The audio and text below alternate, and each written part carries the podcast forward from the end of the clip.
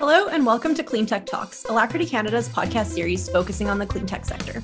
Today we're talking to four of our cleantech program advisors about the clean technology sector in Canada and beyond. Richard Egley is Managing Director of Alacrity Canada. He brings with him his keen eye for business opportunities, be they real estate, finance, or venture capital related. As a young and inspiring leader, he guides the entire Alacrity Canada organization. We're also joined by Barack Evren, our Cleantech Program Director. Barack directs the Cleantech program with a career full of leadership and management experience, having worked with the biggest players in the Turkish telecommunications industry, and he's also currently teaching international business courses at Royal Roads University.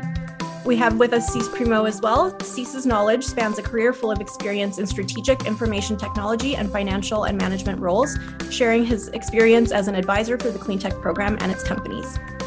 Peter Vandergracht is one of our senior advisors too. He's spent a lot of time working with our cleantech portfolio and shares his decades of business experience and acumen, having worked in industries ranging from natural resource management and technology to telecommunications and cleantech. Our host for this episode is Sophie Campbell, Content Specialist at Alacrity Canada. Thank you, Peter, Barack, Kees, and Rich for being here today. We like to start these off with a little icebreaker to get your creative juices flowing. So today, our topic for this podcast episode is what people need to know about cleantech. Because, cleantech is a crucial piece of the puzzle that humanity is currently facing, trying to deal with climate change and environmental degradation. And that can sometimes be a pretty discouraging topic to be working with or to be looking at day in and day out. I would like to know from each of you what something is in your life right now, big or small, that's making you feel hopeful and excited about the future. So I can go first while I give you a second to think. Mine would be quite micro scale, but I've recently started playing on a soccer team again, and it's been a long time since I've played soccer. And it's just really nice to be playing again. And it makes me feel quite young. And I'm playing with some old friends of mine who I played with growing up. So that's what I'm feeling excited about. And let's say, Barack, you go first. To be with friends. That's what I'm looking for. I need more face-to-face interaction because I miss the good old days of sitting all together, discussing about things, being in the classroom, being with my students. And, having long and lovely discussions about the world issues, about how we can make the world a better place for all of us. Yeah.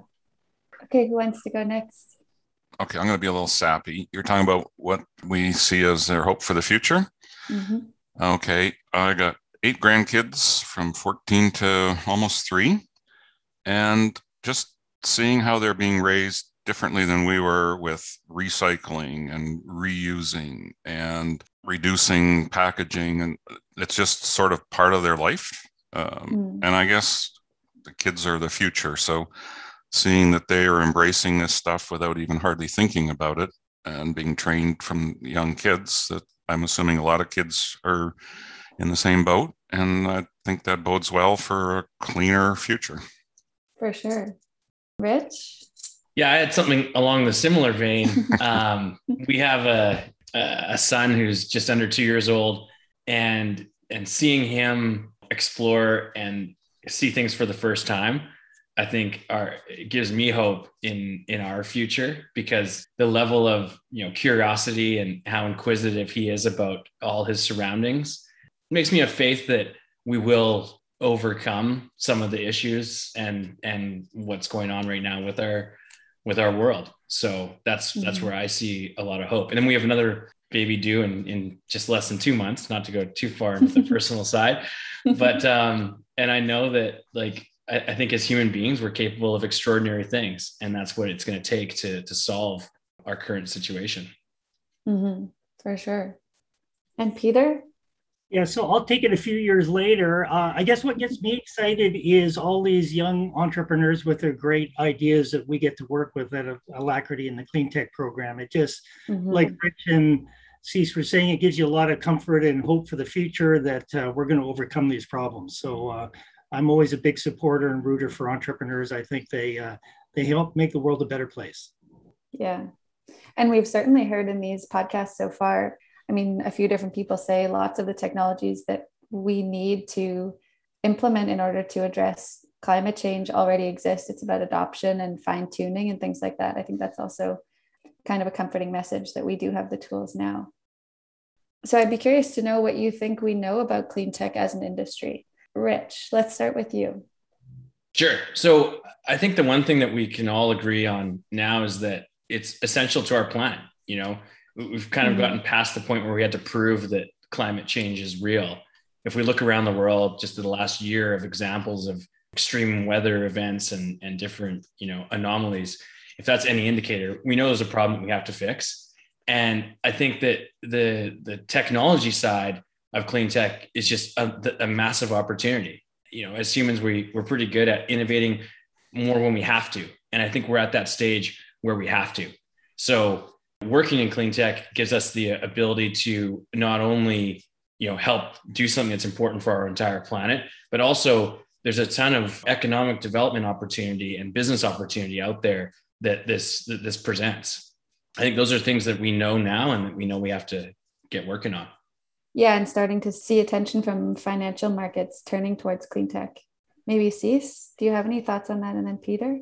Yeah, sure. I guess for me, what do I know about clean tech? Probably one of the biggest things, and I was doing a little looking before this because everybody seems to have their definition of clean tech. And it kind of started back in the early mid 2000s, and everybody kind of looked at it as, you know, so I guess started by mostly the investors, but was kind of green tech more than clean tech. So it was wind, solar, EVs, whatever. Mm-hmm. And I think it's evolved now. And this is from the clean tech org very quickly. Is the segments now have expanded and people's understanding of clean techs is sort of the energy generation, storage, infrastructure, efficiency, transportation, water, wastewater, air and environment, materials, manufacturing, agriculture, recycling and waste. So I think for me, what I've come to see, especially working in this program, is just how much broader clean tech has become and how much more it can be applied to so many more places in our cultures and societies. Mm-hmm. I see Barack nodding on that. Oh, yeah. One, I fully agree with the point of C's. You know, all these entrepreneurs are coming up with great ideas, and sometimes we are not really very much aware of these things that are happening at the back end, but they have quite a big impact in our lives. You know, treating the water, making it more cleaner, and taking the plastic out of the nature and environment. So make it more usable. Even I was thinking about this, when we created the chance of recycling more plastic in communities, probably we are creating more jobs, more economic wealth. But at the same time, it is just a great impact so that we can take the plastic out of the environment. Mm-hmm. So all these great things, we were not very much aware, but slowly it is coming into the, you know, understanding of the people, how we can create value, commercial value, and at the end of the day, still protect the environment at the same time. So going back to Peter's original comment from the first question, you see all these great entrepreneurs with great ideas. Sometimes even they are not very much aware how much value they create because they just straight go into a single technology and they think that it's just this single thing that they're changing, but they have quite a big impact on the environment. So there's so many stories to be told, and it's exciting. The only thing that, you know, that is quite different from the early 2000s of the web boom or the dot-com boom. This is high tech, more research and development, a little bit more patience. But at the end of the day, we have the solutions. The only thing that we need is the governments need more initiative to take all these actions and make things happen. But we have great entrepreneurs all around. Yeah, we did just speak with two of the leaders of our portfolio companies for a different podcast. And they were talking about the construction industry and how important it is to have government programs and government support to help them reach the number of customers that they need. And basically that their biggest challenge is education and educating clients so that they understand the benefits of the technologies and so they understand the ultimate benefit to adopting something like more efficient heating systems for their home or whatever it is. So Peter, if you want to give an answer to this, and then I'll jump to the next question as well, which is what has changed in clean tech since you've started working with the discipline? So if you want to touch on both of those questions, the first one being what you feel we know about clean tech, and then also how that industry has changed since first entered into it. Sure. So maybe onto the first question, what do we know? Very interesting, Barack's comments about the message from our CEOs about educating customers. I would flip that around. I think that one of the things that I've learned in clean tech after coming from the technology space is the collision between what I would call the technology mantra, which is move fast and break things, and our traditional industries, which we're looking to add value to. And some of them literally keep the lights on. So that is not somewhere where a young entrepreneur saying, let's move fast and break thing comes up against a person working at BC Hydro or a power utility for the last 30 years, will run the other direction. So I really think we need to educate our technology communities on having an understanding of the effects that of the customers that they are interacting with. These are very risk adverse customers coming up against disruptive technology. So I think an important learning for our community. Yeah, that's a really interesting point. And then what would you say has changed in clean tech since you started working with the discipline? Well, I think, you look at all the stakeholders. I think in the governments, the entrepreneurs, the customers, the investors, I think lots has changed. I mean, like C said, the breadth of activities are now encompassed by clean tech. I think the good news is the governments are becoming aware of some of the special challenges in clean tech. These are long technology development cycles, they're long sales cycles, they're complex sales, they're systems integration. It's a challenging business to sort of get going. And that's, we see that as being the barrier to adoption. So I think governments are getting behind it. I wish the investors were more understanding. I was speaking to an investor the other day on an ocean tech company. He said, well, Peter, to me, they've got long development cycles, long sales cycles, and lumpy revenue. I want to run in the other direction. Mm-hmm. So I'm looking forward to our investors sort of embracing some of the unique characteristics of clean tech. And then, like I said, I am hoping that customers are facing disruption. I mean, you look at the auto industry, you look at many industries around are sensing that disruption. So my hope is that customers become aware of that and say, look, if somebody's going to eat my lunch, I'd rather it be myself, and sort of adopt sooner. Mm-hmm. And what do you think, just connected to that point you just made, what do you think is important for encouraging investors to not run in the other direction? Like, what sorts of mechanisms need to come into play? I think it's a little bit building on what Brock said. It's some de-risking mechanisms. So for example, at Alacrity, we're promoting a couple of things. One is pilot funding so that investors see a project and technology is actually adopted and successful in the field. And that gives them comfort that there's going to be more of those opportunities, and therefore the risk is sort of taken out of the business. And the other one is helping our companies scale up, particularly the pre-sales application engineering, because there's a lot of customization that's needed when you approach a customer. You've got to fit into their system. Very few clean tech solutions are really standalone and don't need anybody else. So these are complex deals. And we're also promoting the idea of making funding available to sort of broaden the funnel so that our clients can get more customers. Cees, what would you say has changed about clean tech since the early aughts? I got into it. I guess I go back before these programs, which you've been at for quite a few years, back to probably 10, 12 years ago with the lithium battery space. Mm-hmm. Some of the things that have changed, for example, we were making sales, of 2.5 megawatt battery systems and selling them and getting, $1,100, $1,200 a kilowatt hour. Well, what's changed and why it's, I think, taken off so much more, and with trucks, cars, everything, is that's now down to $200. So a lot of costs, I think, over the years have come down as more people get into it, and economies of scale, that type of thing. Mm-hmm. And again, as I said earlier, I think we're looking at more opportunities in industries that people hadn't really thought of that could be improved with a clean tech type solution. So I think we're seeing more people apply clean tech solutions to more and more areas and coming up with amazing solutions. Yeah, so maybe the clean tech sort of mentality permeating more industries and more parts of business. Yeah, and again, as each segment of that industry grows, like I said, with the lithium space, again, the economies of scale are bringing costs down. And I think making clean tech more competitive with old tech, call it that way. Yeah. Rich and Barack. Sure. When I think about what has changed, I think back to, you know, what Barack had mentioned around the early 2000s and the tech boom. I think a lot of clean tech or green tech investors got in to mostly like renewable energy projects and early battery storage. And there was a lot of pain experienced from that. There's a lot of, you know, kind of unmatched expectations that were out there. So there was scar tissue in the investment community. So when I started working more seriously in clean tech, probably 2016, 2017, when we started running programs focused on specifically clean tech, none of the investors, even then, still really wanted to talk about it. So I think the fact that now it's, you know, front page news, people are talking about it.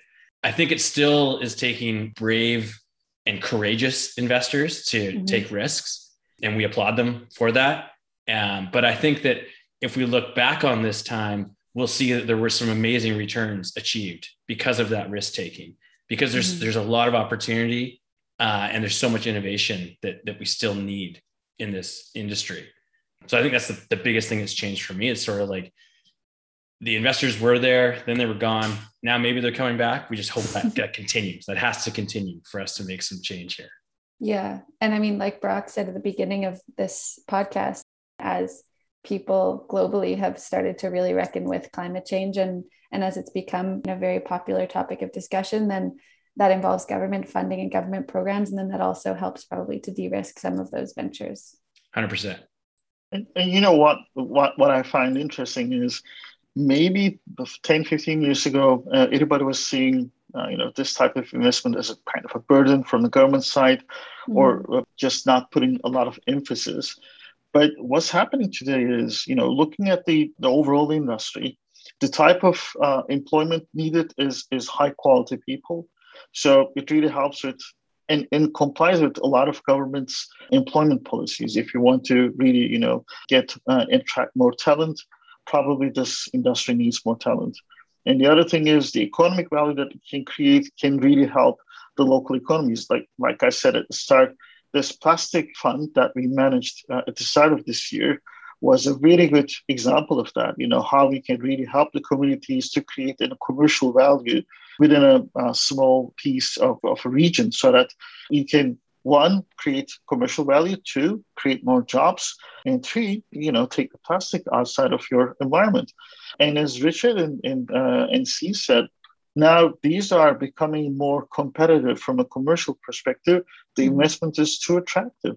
So what is happening today is, I think all these industries related to clean tech and sustainability is giving to governments and also to private investors a good chance to employ a higher quality of talent, 2, create a lot of commercial value in businesses.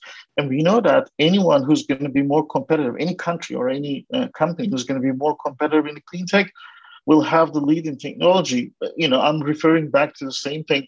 This is what happened with the telecom boom back in the 90s when telecom companies were really fighting with each other for better technologies. And then the telecom businesses became mainstream businesses. But today, anything that you know about clean tech, sustainable, circular economy is giving you the competitive edge. And any company who wants to be at the edge of the technology needs to start understanding, adapting, and also learning and investing into these areas. So I think the governments will soon realize it and will start putting more and more money and investment and also resources into this. And this is what I see for the next 5 to 10 years within this industry. Then I'll take this next question actually back to you, Barack. But what have you witnessed as being common tropes or common misunderstandings relating to the clean tech industry? I think this is a general issue. It is not related to clean tech, but we are living in the age of the fake news. So the resources that we use for media and the type of news or the content that we consume can be misleading. And what I'm seeing in the general population is people think that all these issues related to climate change, sustainability, or environment is just something that doesn't really affect their lives. But at the end of the day, when the price of the food goes up, it is because of the drought or the floodings or the wildfires. So yes, it has an impact on your life. When you need to pay more for a car or for your fuel, you know that it's because of the taxes. So anything that is happening around you, you cannot say, oh, it's not affecting me. It's affecting to a remote island in the Pacific. No, you know, tomorrow it's going to come to you. And when you want to eat your favorite fruit, probably you're not going to find it. So what's happening today is all these misleading ideas and misinformation, and the way that the governments and sometimes the politicians are looking at the environmental issues is creating a lot of problems. But at the end of the day, this is a problem of the layman on the street. Everybody will have to go through all these issues. And I think it's quite important what Richard and Cees were saying when they talk about the new generations to come. Their education and the way that they have been brought up will make a huge difference in the future of the planet. Peter, have you encountered any common misconceptions relating to clean tech? Yeah, I thought I would kind of go back to one of Richard's comments and from this perspective of investors. So if you time warp back to the year 2000, and we were in the middle of what was called the tech wreck, where basically the NASDAQ lost 60 to 80% of its value. And so a lot of investors who were invested in the tech world had some really unhappy returns. And they all flocked to clean tech because they felt, or back in the day it was called green tech, they felt that the problem with the tech wreck is nobody was buying this stuff. It's not that it didn't work, but nobody wanted to buy it. Whereas they felt with clean tech that at least you didn't have to worry about sales because you were producing something like say a commodity. You had a wind farm and you were going to produce electricity. So they all piled into that. And as Rich said, the misunderstanding was they traded let's call it a sales risk for an execution risk. And these projects and these technologies turned out to be way more complicated to actually execute than they thought. And so that's, I guess, the misunderstanding that I see is that, clean tech is easy. I've got this little gizmo that's going to make the world better. How hard can it be? Well, it turns out that integration and adoption is very difficult. Cees? I guess maybe back to a little bit of what Barack is saying is, I think some of it is it can be social media or the fact it's not impacting you enough yourself. But it's really, to me, two words come to mind: apathy, where it's just not impacting me or whatever, or procrastination is, okay, well, we need to do this, but let's set a target of 2050 instead of 2025 or 2030. So I think some of those things are not just a misunderstanding, but also a threat to the clean tech as well. Yeah. And Rich? I would say a common misunderstanding that I see is that people look at clean tech as possibly like a bit of a fluffy kind of sector, like a feel good kind of thing to do. That's like off the side of a desk, or that the governments do or companies do just to increase their profile, more like that greenwashing and marketing. But I think the misconception is that clean tech is actually very measurable. Like, as Peter mentioned, you measured how much power was coming out of those wind farms and then the costs, and you're like, oh, this didn't work. And anything that we work on in clean tech, things that decrease the amount of natural resources or carbon emitted, there's practical ways to measure it. So you can't fake it in clean tech. And I think that's something that people still need to get over a little bit. I also think that's why it's important that companies have ways to demonstrate and pilot their technology. And there's funding and programs in place to do that, because if you don't do it in real life, in a real environment, it's all just off the back of a napkin, or it's on a spreadsheet, but it's not the real world. So it's, I think that you need to practically see things working. Yeah. And we find that with some of our international work, like when we're working in Mexico or in India, the bigger companies that are our customers, they need to see it working on the ground in the location. They can't just go off of what happened to work in another area of the world. So that's something I think we still need to get through. And I think that touches on something that has, at least to date, been a really perennial challenge with quantifying emissions and also quantifying reduction in emissions, because generally, globally, we really do lack any sort of centralized and uniform means or structure by which to evaluate a company's emissions on a consistent basis and establish how that compares with other companies operating in similar industries or different industries. For sure. And I think that the increased focus on, you know, ESG scorecards is helping to bring that to the forefront, but we've got a long ways to go. So I'll go with Peter here. I'd be curious to know what you see as the biggest threat to clean tech. I think it's execution risk. It's back to that customer unhappiness. These are conservative customers, so it's hard enough to get them to take a risk on something new. But if you stumble, they're not coming back. So that's what I would see as the biggest risk. And it's not so much that our tech community doesn't build good products. It's usually a lack of understanding of the system that goes around the product.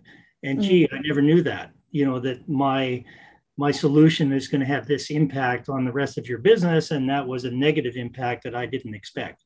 So I think that's the risk, is not so much the technology itself, but how it impacts the rest of the system. Okay. Barack, what about you? I will add just one small thing on what Peter said. One of our founders from Penny Energy, Devish, was saying a very nice word. He was saying disrupting in the industry without disrupting infrastructure. So this is quite important from an execution point of view. When the new technology can really disrupt the results and can get better results, by not disrupting the systems that exist and these big infrastructures can still operate, then the execution is really successful and it can bring results. I think this is the greatest difficulty when you're an innovator. You want to change the whole world, but you just want to make sure that while you're changing the world, you don't stop things from happening. Because this is not like resetting your computer. You cannot reset a water treatment system. You cannot reset an energy infrastructure. You have to make this thing going on, but at the same time, make it more effective, make it more energy efficient or whatever is required. So this execution risks are big, but if they are done in the proper way, probably they bring a lot of good value. Mm-hmm. Rich, what would you see as the biggest threat to clean tech? I think the biggest threat is the status quo, like maintaining the status quo. Right. I think that, you know, if people aren't forced to make changes, sometimes they don't. And, you know, I'm an optimist, so I have faith that we will make changes across the board. But if there's continued like risk aversion, and I would say lack of funding, both, you know, investor level and government level into industries like clean tech, I think that's the biggest threat to the industry growing in a meaningful way. A lot of studies are saying that we already are a little too late, and that the world has already changed and will continue to change. So I think we just have to act now and move quickly. And we've had this conversation before too, Rich, about how governments can help mitigate risk for investors. How do you see that playing out in the next 5 or 10 years in terms of how the status quo can be challenged by support from governments? Yeah, and I don't want to sound like a broken record, but the issue of pilot funding and demonstration funding is massive to growing companies. And I would also say early stage funding for Canadian clean tech companies is a major risk. And I think that's something that the government can take quick steps. I think they are. Like, I think we've seen new funds through BDC, and there's new, you know, fund to fund programs out there to stimulate some first time fund managers. But I think we need much more of that, because if we don't start with the early stage companies, that group never graduates to the growth and expansion and other further stages. So those are two ways I think that directly we could be helping more companies across Canada, is the pilot funding and just early stage equity funding. Right. Okay, so we'll go into the last question and start to wrap things up. I'm going to combine these last two questions. The first question was, what do you think is most important for a clean tech company to get right in order to succeed? And then the second question was supposed to be, what's your greatest nugget of wisdom about the Canadian clean tech market? But I'd like to just combine those. And so maybe we'll start with Cease. What do you think is most important for clean tech companies to get right? To succeed. Get right to succeed. That's a good one. All the things everybody's been saying, but yeah, I think part of it too, and what I've seen, is really understanding their product, their market. And a lot of times, you know, we run into this where somebody develops technology, they get excited about their technology. I think really to succeed, you need to spend more time up front.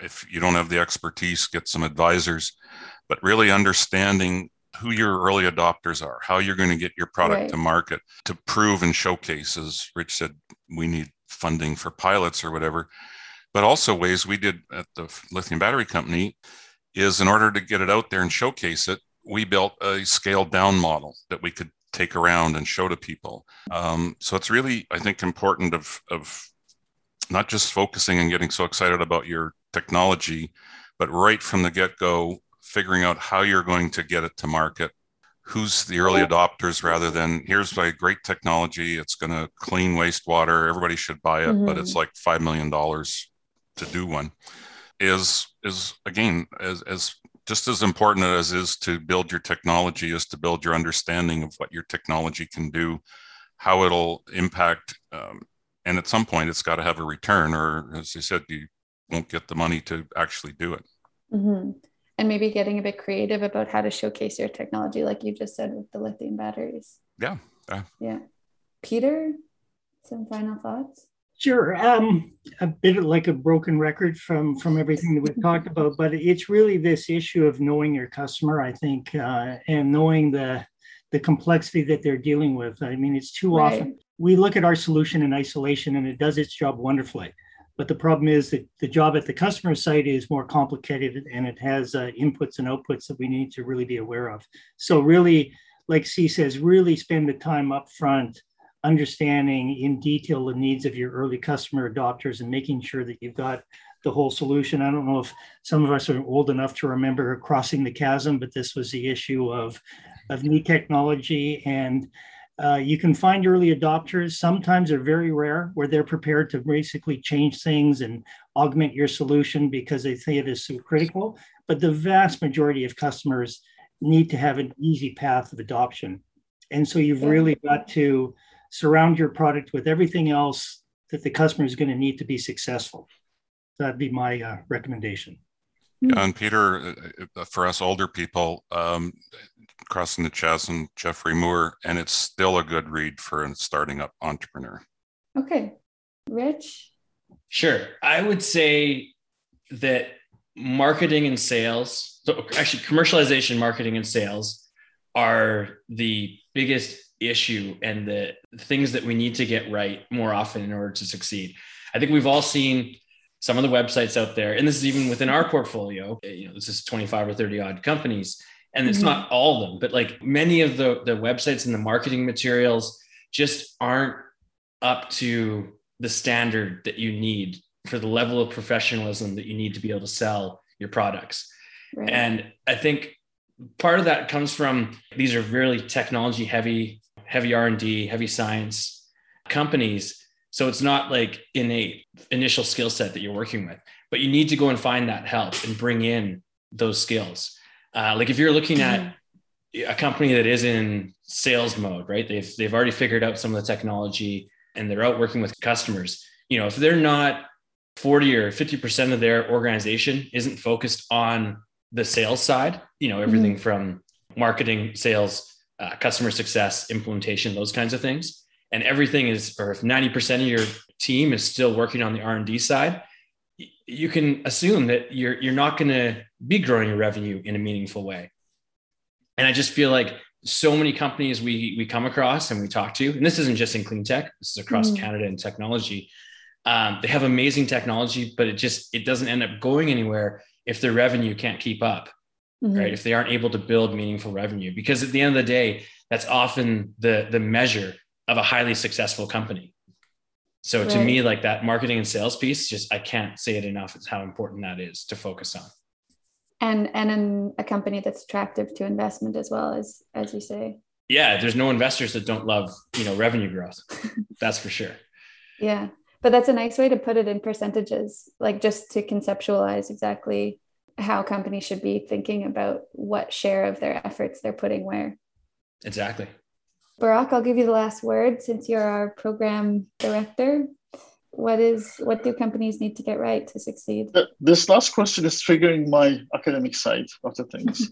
So what I'm seeing with the Canadian clean tech companies and Canadian companies in general is, one, as Rich said, you can build something perfect, and this can be the best technology in the world.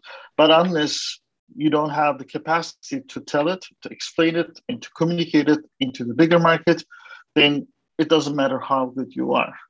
So this sales, the developing the sales cycle, developing the right communication cycle, and making it visible for the other people to understand is a big part of the whole picture. And the other thing is, in most of the cases, what we see is Canadian entrepreneurs are not very much willing to go outside of North America and really, you know, put their hands in the dirt and trying to sort out the problems that is happening around the world in the other countries, in other places, in other geographies. And also when you think about the energy efficiency, wastewater, water treatment, soil treatment, and all these things, there's so many millions of opportunities out there in Southeast Asia, in Africa, in different geographies. So Canadian entrepreneurs should be willing to go out and deal with these problems, because sooner or later, these are world problems, they need solutions, and Canadians are in a very good position to sort out all these issues. So this is one, the intercultural, you know, communication. Two, be a better communicator. You can be the best research and development guy, but just be a better communicator. Three, develop a good sales cycle so that you definitely know what customers are asking for, and you can just really find out a solution for that. And don't fall in love with your own solution. Peter is saying the right thing. You know, you may have a single solution that can really, you know, fit into your own scenario, but if you cannot really integrate it into an existing infrastructure, then probably you're bound to that. So, you know, these are all the things, little things. They're not very attractive. I know sometimes just people want to be famous and go out and have the fancy things, but clean tech is not about having fancy things. Clean tech is about solving the world problems. You have a commercial responsibility and a social responsibility altogether. And it's so nice, you know, it's so fulfilling and satisfying. But entrepreneurs should also learn how to communicate and be better communicators in what they do. I think the great example is Peter from our team. He is a great entrepreneur and he's a great communicator. Yeah, it's true. And it's important. I mean, on our team, at least, that we have really great examples of people who have walked the walk, so to speak, as well. Okay, well, thank you very much, Kees, Rich, Barack, and Peter, for taking the time to speak with us. For details on Alacrity Canada's Cleantech program and our work supporting Canadian cleantech companies to expand their businesses and select international markets, visit alacritycleantech.com. Thanks for listening, and catch us next time on Cleantech Talks with Alacrity Canada.